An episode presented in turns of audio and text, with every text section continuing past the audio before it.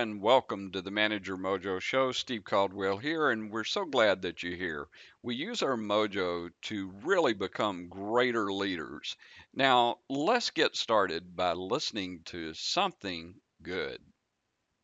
Oh, I feel good. I knew that I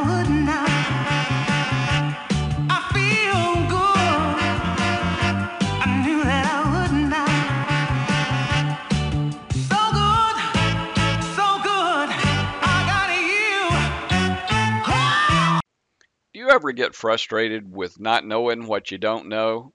I know I did whenever I was trying to learn how to be a great leader and a great manager.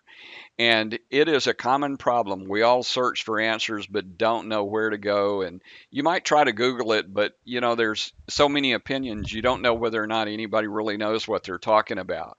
Well, because I know that's a problem, I wanted to place that leaders could go to learn from other great leaders. They could learn the techniques on how to motivate, coach their teams, and how they themselves could be productive and have a great career. And I created this at mojouniversity.com. So I want you to go to mojouniversity.com, sign up, uh, all of the details are right there on the page, and I know that you're going to love it. I want to hear your thoughts after you do the trial and, and check it out. So please feel free to email me, steve at managermojo.com. We are committed to your success. That's mojouniversity.com. Oh,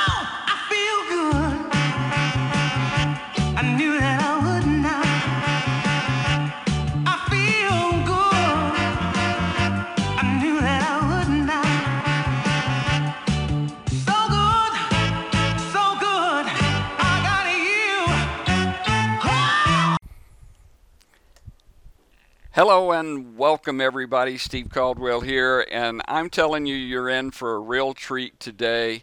Uh, I'm excited to introduce our special guest, Mr. Isaac Lidsky. Now, Isaac has a very, uh, I guess the only way to say it is just an eclectic resume.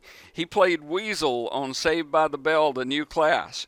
He graduated from Harvard College at age 19 with a degree in mathematics and computer science.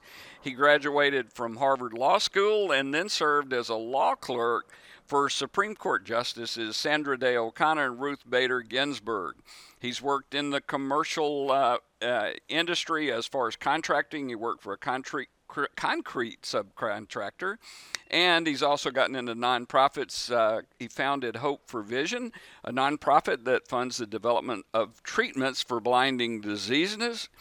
And if that's not enough, he lives in Florida with his wife and four children.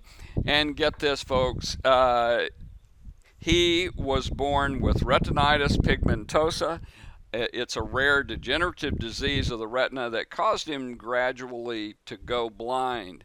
So I know we're going to learn a lot from Isaac today because we're going to talk about his new book. His new book is called Eyes Wide Open Overcoming Obstacles and Rec- Recognizing Opportunities in a World That Can't See Clearly.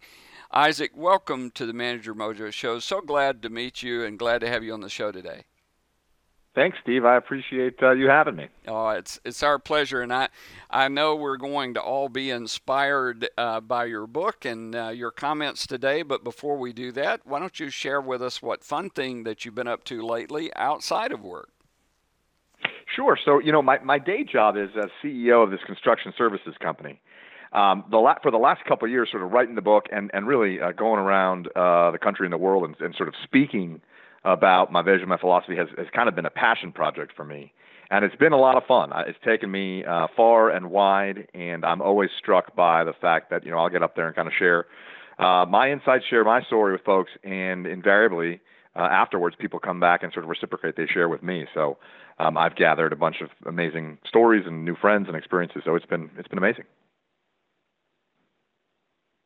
Uh, that's totally awesome, and I know that uh, we're all going to benefit from your insight and guidance today. Uh, so, what an amazing career that you've led already. Uh, and uh, why don't you share with us a little bit about your your background story that really made you the expert on being able to share the things that you've done with us in your book? Sure. So, you know, as as you as you mentioned in your your your generous intro, I've I've been blessed to have a lot of really neat experiences in my life. You know, childhood acting career and law and, and a couple businesses and and whatnot. And um, along the way, from age 13 to 25, I slowly lost my sight to this degenerative disease, and it produced these sort of bizarre visual effects and kind of shattered the illusion of of sight as this uh, sort of passive and and uh, you know immersive experience. And you know, obviously, at first it was very terrifying and uh, very difficult, and it took a lot of uh, adjusting. But in a in a beautiful way, the sort of disease kind of was part of the cure. Um, I saw firsthand uh, literally saw the, the sort of immense power of our minds uh, to really shape the reality we experience, shape our lives. And uh, it turned out to be a very empowering and liberating uh, experience for me that I credit with much of the joy and fulfillment uh, I've been blessed with in my life. Well, that that's an amazing testimony to be able to say that. Uh, tell us, uh, if you will, uh, what what really, uh, I guess, was at the core of your experience to really make your your uh, your brain really recognize the power that you had within you. What was the difference maker for you? Sure. So if you picture a, like a jumbotron screen in an arena, right, which has you know millions of bulbs, right. Um, and imagine that so that's like the retina of the eye. Now imagine that those bulbs start sort of randomly breaking over time. So you're watching my life as a movie on that screen, and at first you might not notice, then it becomes annoying in sort of certain regions of the screen, sort of transitions into a nuisance, and then you know kind of bits and pieces of the screen, you know, become unusable. And this is kind of what what the experience of sight became like for me. So from this sort of passive experience where you think you know seeing is believing, right? We have a saying for it. Um, it became a very sort of arduous, frustrating, conscious process trying to piece together clues um, and really seeing things that, that weren't there. I mean, it sounds weird, but objects would kind of appear and morph and, and disappear. And I realized that, that, you know, the brain was so good at creating this experience of sight for us um, that it seemed, you know, kind of real or objective or true. And sort of then I looked again at sort of other aspects of my life, and I saw this that the same is true for all of us in all of our lives. The same is true in, in, in many aspects of life. The way we experience our fears, uh, the way we experience our uh, sort of self limiting assumptions about ourselves, our misconceptions about our strengths and our weaknesses, uh, purported vulnerabilities, um, the way we misconceive the force of sort of luck in our lives. Um, our seeming struggle to listen to each other and to our own hearts, and sort of, and on and on and on. We really um, are sort of uh, the masters of our own realities, but but don't often see it, don't often realize it. And and I was blessed to, to, to literally see it firsthand, and it changed my life. Totally amazing. Uh, so tell us, how, how does, uh, what have you learned to help us understand how our perception really kind of limits our reality? Yeah, so so much of uh, so much of uh, of our of our opinions, our emotions, uh, our, our thoughts, um, we kind of we kind of perceive, we experience as as truth, as immutable truth, things we can't change when when they're anything but. I mean, at the end of the day, in in every moment, uh, every moment, regardless of the circumstances you are facing, you get to choose uh, who you want to be and how you want to live your life uh, in light of those circumstances and uh, it doesn't always feel that way, and it's hard to do. Uh, but whether you believe it or not, whether you want to or not, uh, you know, whether you accept it or not, that's your ultimate power, and it's your inescapable responsibility. Uh, so, you know, for me, having kind of seen this and realized it and thought more about it, the choice was obvious to live with intention and, and purpose and awareness and accountability uh, for the experience that I'm creating for myself every day. That's uh, very cool, and I know that uh, all of us really are listening to this and wondering, uh, you know, or can't help but think, well, you know, we put up all kinds of excuses uh, for our life, but I think one of the biggest things that people have is fear. And I, I can only imagine that you must have been uh, very fearful when this all started happening and going through but yet you you actually took that crisis and you owned it and you shaped your reality help us understand how we can address those fears Sure. That, so fear is, uh, you know, I devote a lot of a lot of ink to fear. It, it's a it's a really pernicious force in our lives, and boy, can fear distort our realities, the way we kind of experience reality. So, you know, when I was diagnosed with my, with my disease, uh, blind disease at age 13, right, I knew blindness was going to going to ruin my life. It's not something I thought. I just I knew it. I knew uh, it would end my independence. It would end achievement for me. Uh, I didn't think that I would find uh, you know sort of sincere sort of love and respect of a woman because I wasn't going to love or respect myself. So I wouldn't be married. You know, I wouldn't have kids, and on and on and on. Now, you know, this, these were lies. This was a, the baseless uh, reality of my fears, but it felt really real. Uh, it felt like truth.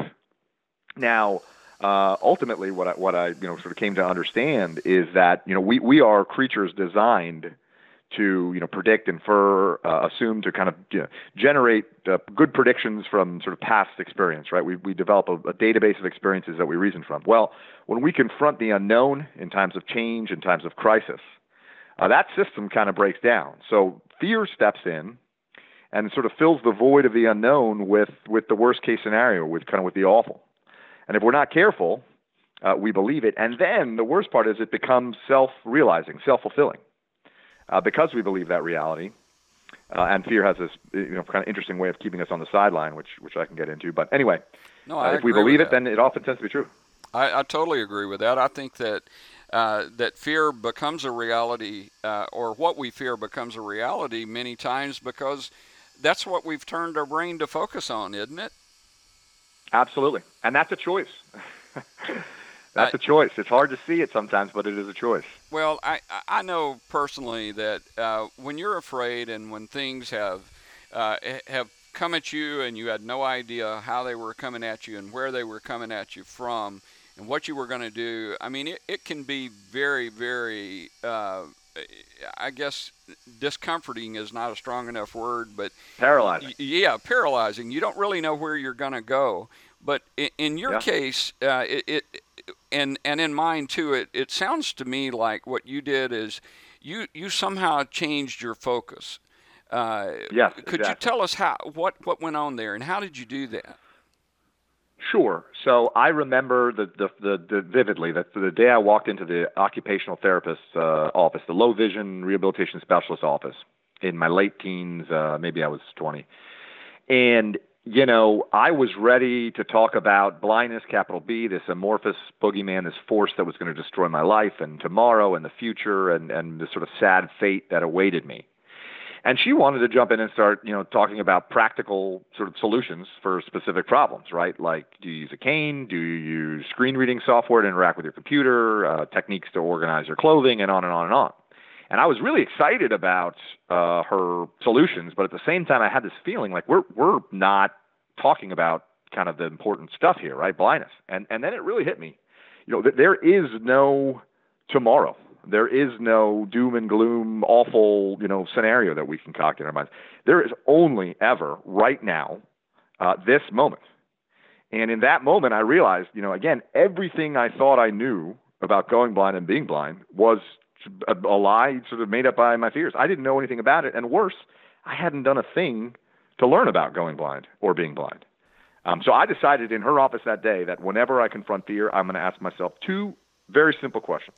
What precisely is my problem? My immediate problem, broken down into its sort of most discrete, sort of specific solution. You know, and number two, what what can I do about it? Focusing on getting, you know, not from A to Z, but but A to B, right? I mean, you will not get from A to Z if you do not get from A to B. I guarantee it. Amen.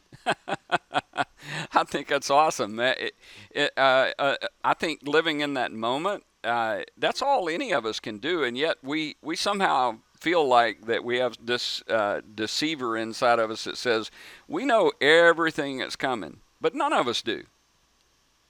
That's exactly right. Yeah, and, and we're you know we're wired to do it, mm-hmm. and you know I don't want to say it's all bad. There's obviously you know evolutionarily or you know whatever you believe sort of got us to where we are today. There's there's great reasons to feel fear. There's great reasons to be skeptical, and and, and on and on and on. But um, but man, when it comes to you know the sort of uh, the magnitude of our greatest aspirations, we get ourselves into a lot of trouble.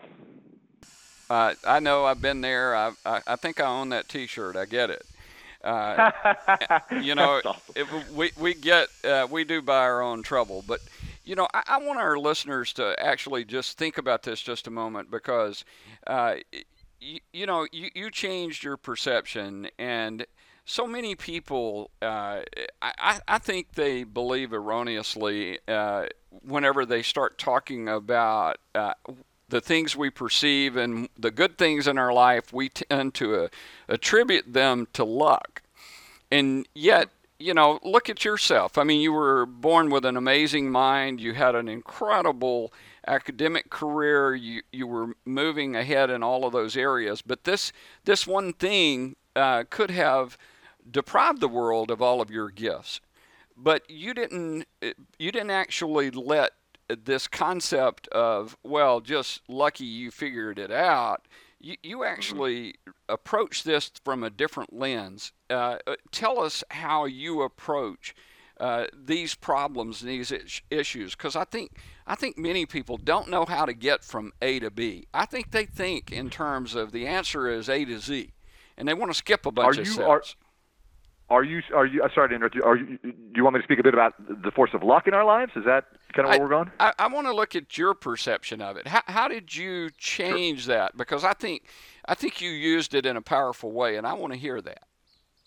Yeah. So you know, luck, like like so much of, of our lives, is something that bears you know serious thought and, and, and scrutiny. But I think we we tend to sort of oversimplify and kind of get it wrong. So I'll give you two specific examples. Awesome we have this sort of feeling, this sense that uh, uh, events beyond our circumstances beyond our control, you know, events of chance, are good or bad, and can be labeled as such, and can be labeled as such kind of uh, immediately and in absolute terms.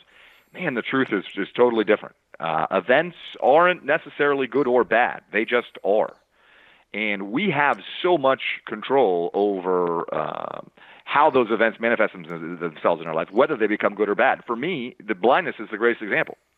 Uh, I, will tell you with all sincerity, uh, going blind was one of the best things that ever happened to me in my life. It turned out to be a phenomenal uh, blessing in my life. Um, so, you know, good or bad, who knows? The second way we kind of, I think, misperceive luck, simplify luck is, you know, we have this sense again that there's a clear line, there's a you know clear dividing line between those events that are within our control and those that are not. And uh, the truth, again, is more complicated, more nuanced. There's a lot more things that, you know, it's kind of gray, or frankly, that belong in that they are within our control category. Mm-hmm. Uh, so I think it's really important, um, you know, to, to consider the, you know, sort of events beyond your control, circumstances in your life, the forces of, of luck and chance. But, but you know, do it, do it fairly, do it with some rigor. I love it. I, I just love that. Thank you for sharing that. Uh, you know, a lot of uh, a lot of leaders struggle, uh, I think, uh, because truly, uh, as you have said in your book, uh, we need to have our eyes wide open. But what what you're really ter- talking about is the the the gift of listening to others. Uh, so yeah. tell us how we can really begin to understand what others are, are saying to us. Uh, tell us those things I'm sorry, that Steve, you. I wasn't listening. What was the question? no, I love it. Um, I love it. I no, love it. And, and that's, that's, true. That's a great question. Sorry. Yeah, you know, when I first took the helm of my most recent uh, sort of business venture here in 2011, I was really worried that uh, my inability to see was going to really sort of hamper my company, be a burden for my team, because you know obviously I don't get facial expressions or gestures or kind of you know visual feedback. So you know, we we would invariably we'd find ourselves, you know, around the conference room table, my leadership team, and you know, someone would make a point, and I'd say, you know, do you, hey, what do you think? Do we agree? Do we not agree? And then, you know, I would hear silence, and I'd say, you know, folks, are you nodding your heads again? And then, you know, oh, yep, we're nodding our heads. You know, sorry, and everybody chuckles, and I say, oh yeah, it's real funny. I'm still blind. You know, nodding your heads doesn't really help. So. Um, again, it was at the time I thought it was it was burdensome, but uh, for me and for them. But you know, I, I said, look, we're going to have to solve this problem. We're going to go around the table, and everyone has to say yes, I agree, or no, I don't agree, right? So if everybody was nodding their heads and nobody said a word, you'd think it's going to be real quick. We're going to go around the table and everyone's going to say, yes, I agree. That never happened once. Uh, it never happened once. Instead, I got, well, yeah, I kind of agree. you know, okay, well, I would like to know the ways in which you kind of, well, don't necessarily agree. You know, let's talk about that. Right, right. And, you know, we wound up communicating at a far deeper level. Uh, it forced folks to be vulnerable. I later realized that the sort of the awkwardness and the tension was a byproduct of the sort of the vulnerability inherent in meaningful communication. It had nothing to do with my blindness. Uh, but my blindness is what forced the issue. Um, and I really do think that the sort of amazing success of my team is, is largely a result of, of this dynamic. So, so go figure. Was you know were we lucky or unlucky to have a blind CEO? You know who knows. well, uh, I, I, think uh, you're proving that uh, the the luck part came about that they were able to work with you because I can assure you that uh, open communication is one of those things that it rarely happens in companies uh, people do depend on all of this nodding heads and stuff when in reality they're thinking oh no uh-uh, i don't agree with that or I, am not sure at all. And so they don't yeah, have that meaningful dialogue. Yeah it's a shame because you know uh, you know it's tr- uh, deep communication truth honesty transparency obviously requires a lot of trust which requires vulnerability and, and, and all those things. But you know at the at the end of the day you know, again, looking at it eyes wide open, you know, are we or are we not, you know, all of us here in this room, you know, endeavoring to labor together towards a common purpose um, that we think has value uh, and that we are committed to. Uh, because you know, you, you know, once you get there, the mm-hmm. rest should be pretty straightforward. You know. Oh, absolutely. Uh, so, in in your experience as a leader, uh, and by learning to really listen and get dialogue started with other people. Uh, how much did, uh, for lack of a better term, uh, you know, we, we tend in the corporate world to talk about vision of leaders. But right. the reality is, we don't really know what that means, I think. I think we use it as something that is totally not. How did you cross the bridge to real vision to identify that common goal and common purpose? Sure. So for me, you know, as as you know, that being um, having the privilege of leading a team, my my view was each of us on this team has sort of direct responsibilities, right? For I, I hate the term silo because it usually has such negative connotations, but we each have our own kind of zone of of responsibility within the organization. Uh, you know, one one one person on the team has to keep the trucks running, the fleet, the you know the tools and equipment. The other person has to get the schedule right. The other person has to buy the materials, and on and on and on. And that's great. When we get in this room and close the door together. We are a team with a common purpose, and we succeed or fail together. And uh, we, uh, if where one of us falters and the rest of us do not uh, help that person or, or contribute to their their their stumbling, uh, we've all failed. So you know, let, look, there's no no pride, no ego. You know, we're, we're working together towards a common purpose, and you know, then then it's about holding people accountable. Mm. And um, you know, if you can inspire people and, and get the right people on board, and, and and and you know they have the right attitude, great. I always say, you know, attitude and, and, and commitment means far more than you could, you can teach everything else. Amen. Occasionally it's tough. Occasionally you have someone who who's you know the the proverbial you know rotten apple. And uh, I'll tell you, on a team that functions as well as uh, mine does, with as pe- people are, who are as dedicated and loyal and as remarkable as I, I'm not going to subject them to someone who's going to bring them down. I love that because I think a lot of leaders do accept uh, people that are non performing and that are not willing to contribute and they're wanting to live off everybody else instead of contribute what they should contribute. And uh, that's exactly right. We, I mean, and everybody on our team, from you know top to bottom, we want you know we want you to earn a good living. We want to treat you well. You know, yes, this is a job, but if we if you if you show up to work, we want you to be uh, part of our mission, which is to build something special. We want to be a company that is excellent, takes pride in what we do, services our customers well, and you know we want people to be proud to be part of our team. And um, you know it's a lot to ask, but you know you know our, our team members get a lot in return. But Isaac, don't you think that that people really do want leaders to give them uh, goals that, that are challenging so they can live a fulfilling life? Don't you believe that's a part of what a leader really has to do? Absolutely. There's no no doubt about it. You got to give people the, the the opportunity and the tools to succeed, to thrive, uh, to grow. Um, that's what everybody. And by the way, and all the studies show that, right? Everyone thinks, oh, it's all about you know compensation. Oh, I'll just throw the guy an extra you know five grand a year or whatever. And it's just not. I mean, we are human beings. Uh, we want to feel good. We want to have purpose. We want to know that we're part of something special. Uh, yeah, that's the that's that's the that's the trick in in in uh, in building a team. Well, you know, uh, so many people don't realize that uh, they just haven't lived long enough, in my opinion, to uh, to to actually think about how easy is it to to forget that you just got a five thousand dollar raise, as you talked about. For goodness sakes, uh, I mean, 30 days later, and you're thinking, ah, yeah, it's been forever since I had a raise. You forgot it because if you yeah, and, were engaged, that would be totally different.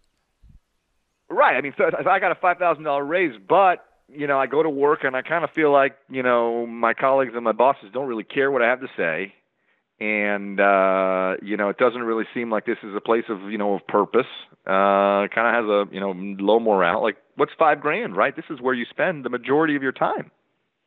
Absolutely, and I, I think many people really understand that concept. As a matter of fact, I know they do because the statistics continue to show that even very highly paid people will will do just like the old country song said. They'll tell their boss to take this job and shove it because they've had enough. Yes. yes, and and if you look like you know isolate a you know particular uh, sort of niche of a of a market or an industry and look across you know the the, the top performing companies, uh, you'd say okay, well the companies that are performing the best must pay the highest. Uh uh-uh. uh Nope, that's not how it works. No, it, it definitely is not how it works. You know, Isaac. The companies uh, that are doing the best are the ones that people want to work for.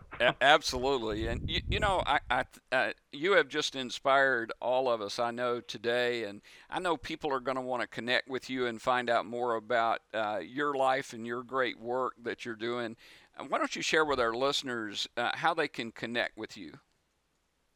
Sure, Steve. So the, the best way is probably just to go to my website, which is just my last name, uh, Lidsky.com. So it's L as in Larry, I, D as in David, S as in Sam, K Y.com. And I have there, you know, a blog, a TED Talk, and, and obviously more information on the book. The one thing that I ask folks is please let me know what you think. I really, really genuinely want to know. Uh, I'm doing this uh, really to sort of build a community and start a conversation. And um, so if you do visit the website, it's very easy to let me know what you think. I, I think that's awesome. And uh, for those of you uh, listeners that are exercising today, as always, we'll put a link directly to Isaac's website to make it really easy for you.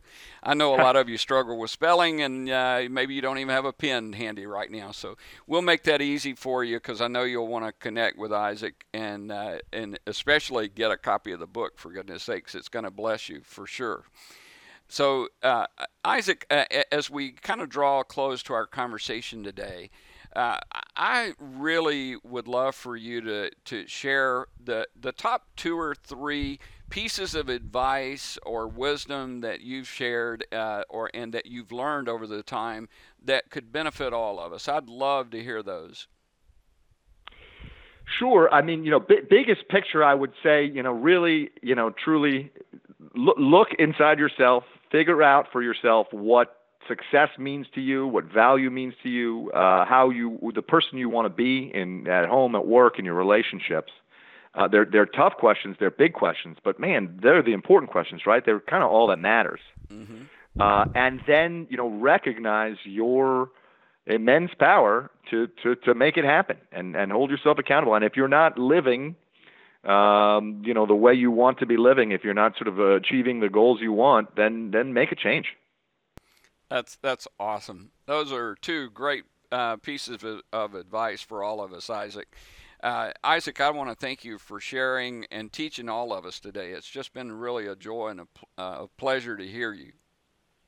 Thank you, Steve. It's my it's my uh, my privilege. I appreciate the opportunity. Oh, it's uh, our honor, and uh, listeners, I want to remind you you have been listening to Isaac Lidsky. Uh, he is the author of Eyes Wide Open Overcoming Obstacles and Recognizing Opportunities in a World That Can't See Clearly. And how amazing is it that we uh, have learned how you do it? And I, uh, I really appreciate it. Isaac, we wish you continued success uh, in uh, your business as well as with the book. And we look forward to talking to you again in the future. I look forward to it, Steve. Thank you. Thank you for joining me today. And if you've enjoyed this, I hope you'll take a few minutes, leave us a review on iTunes. I appreciate any and all comments that you have, and I look forward to you joining us next time.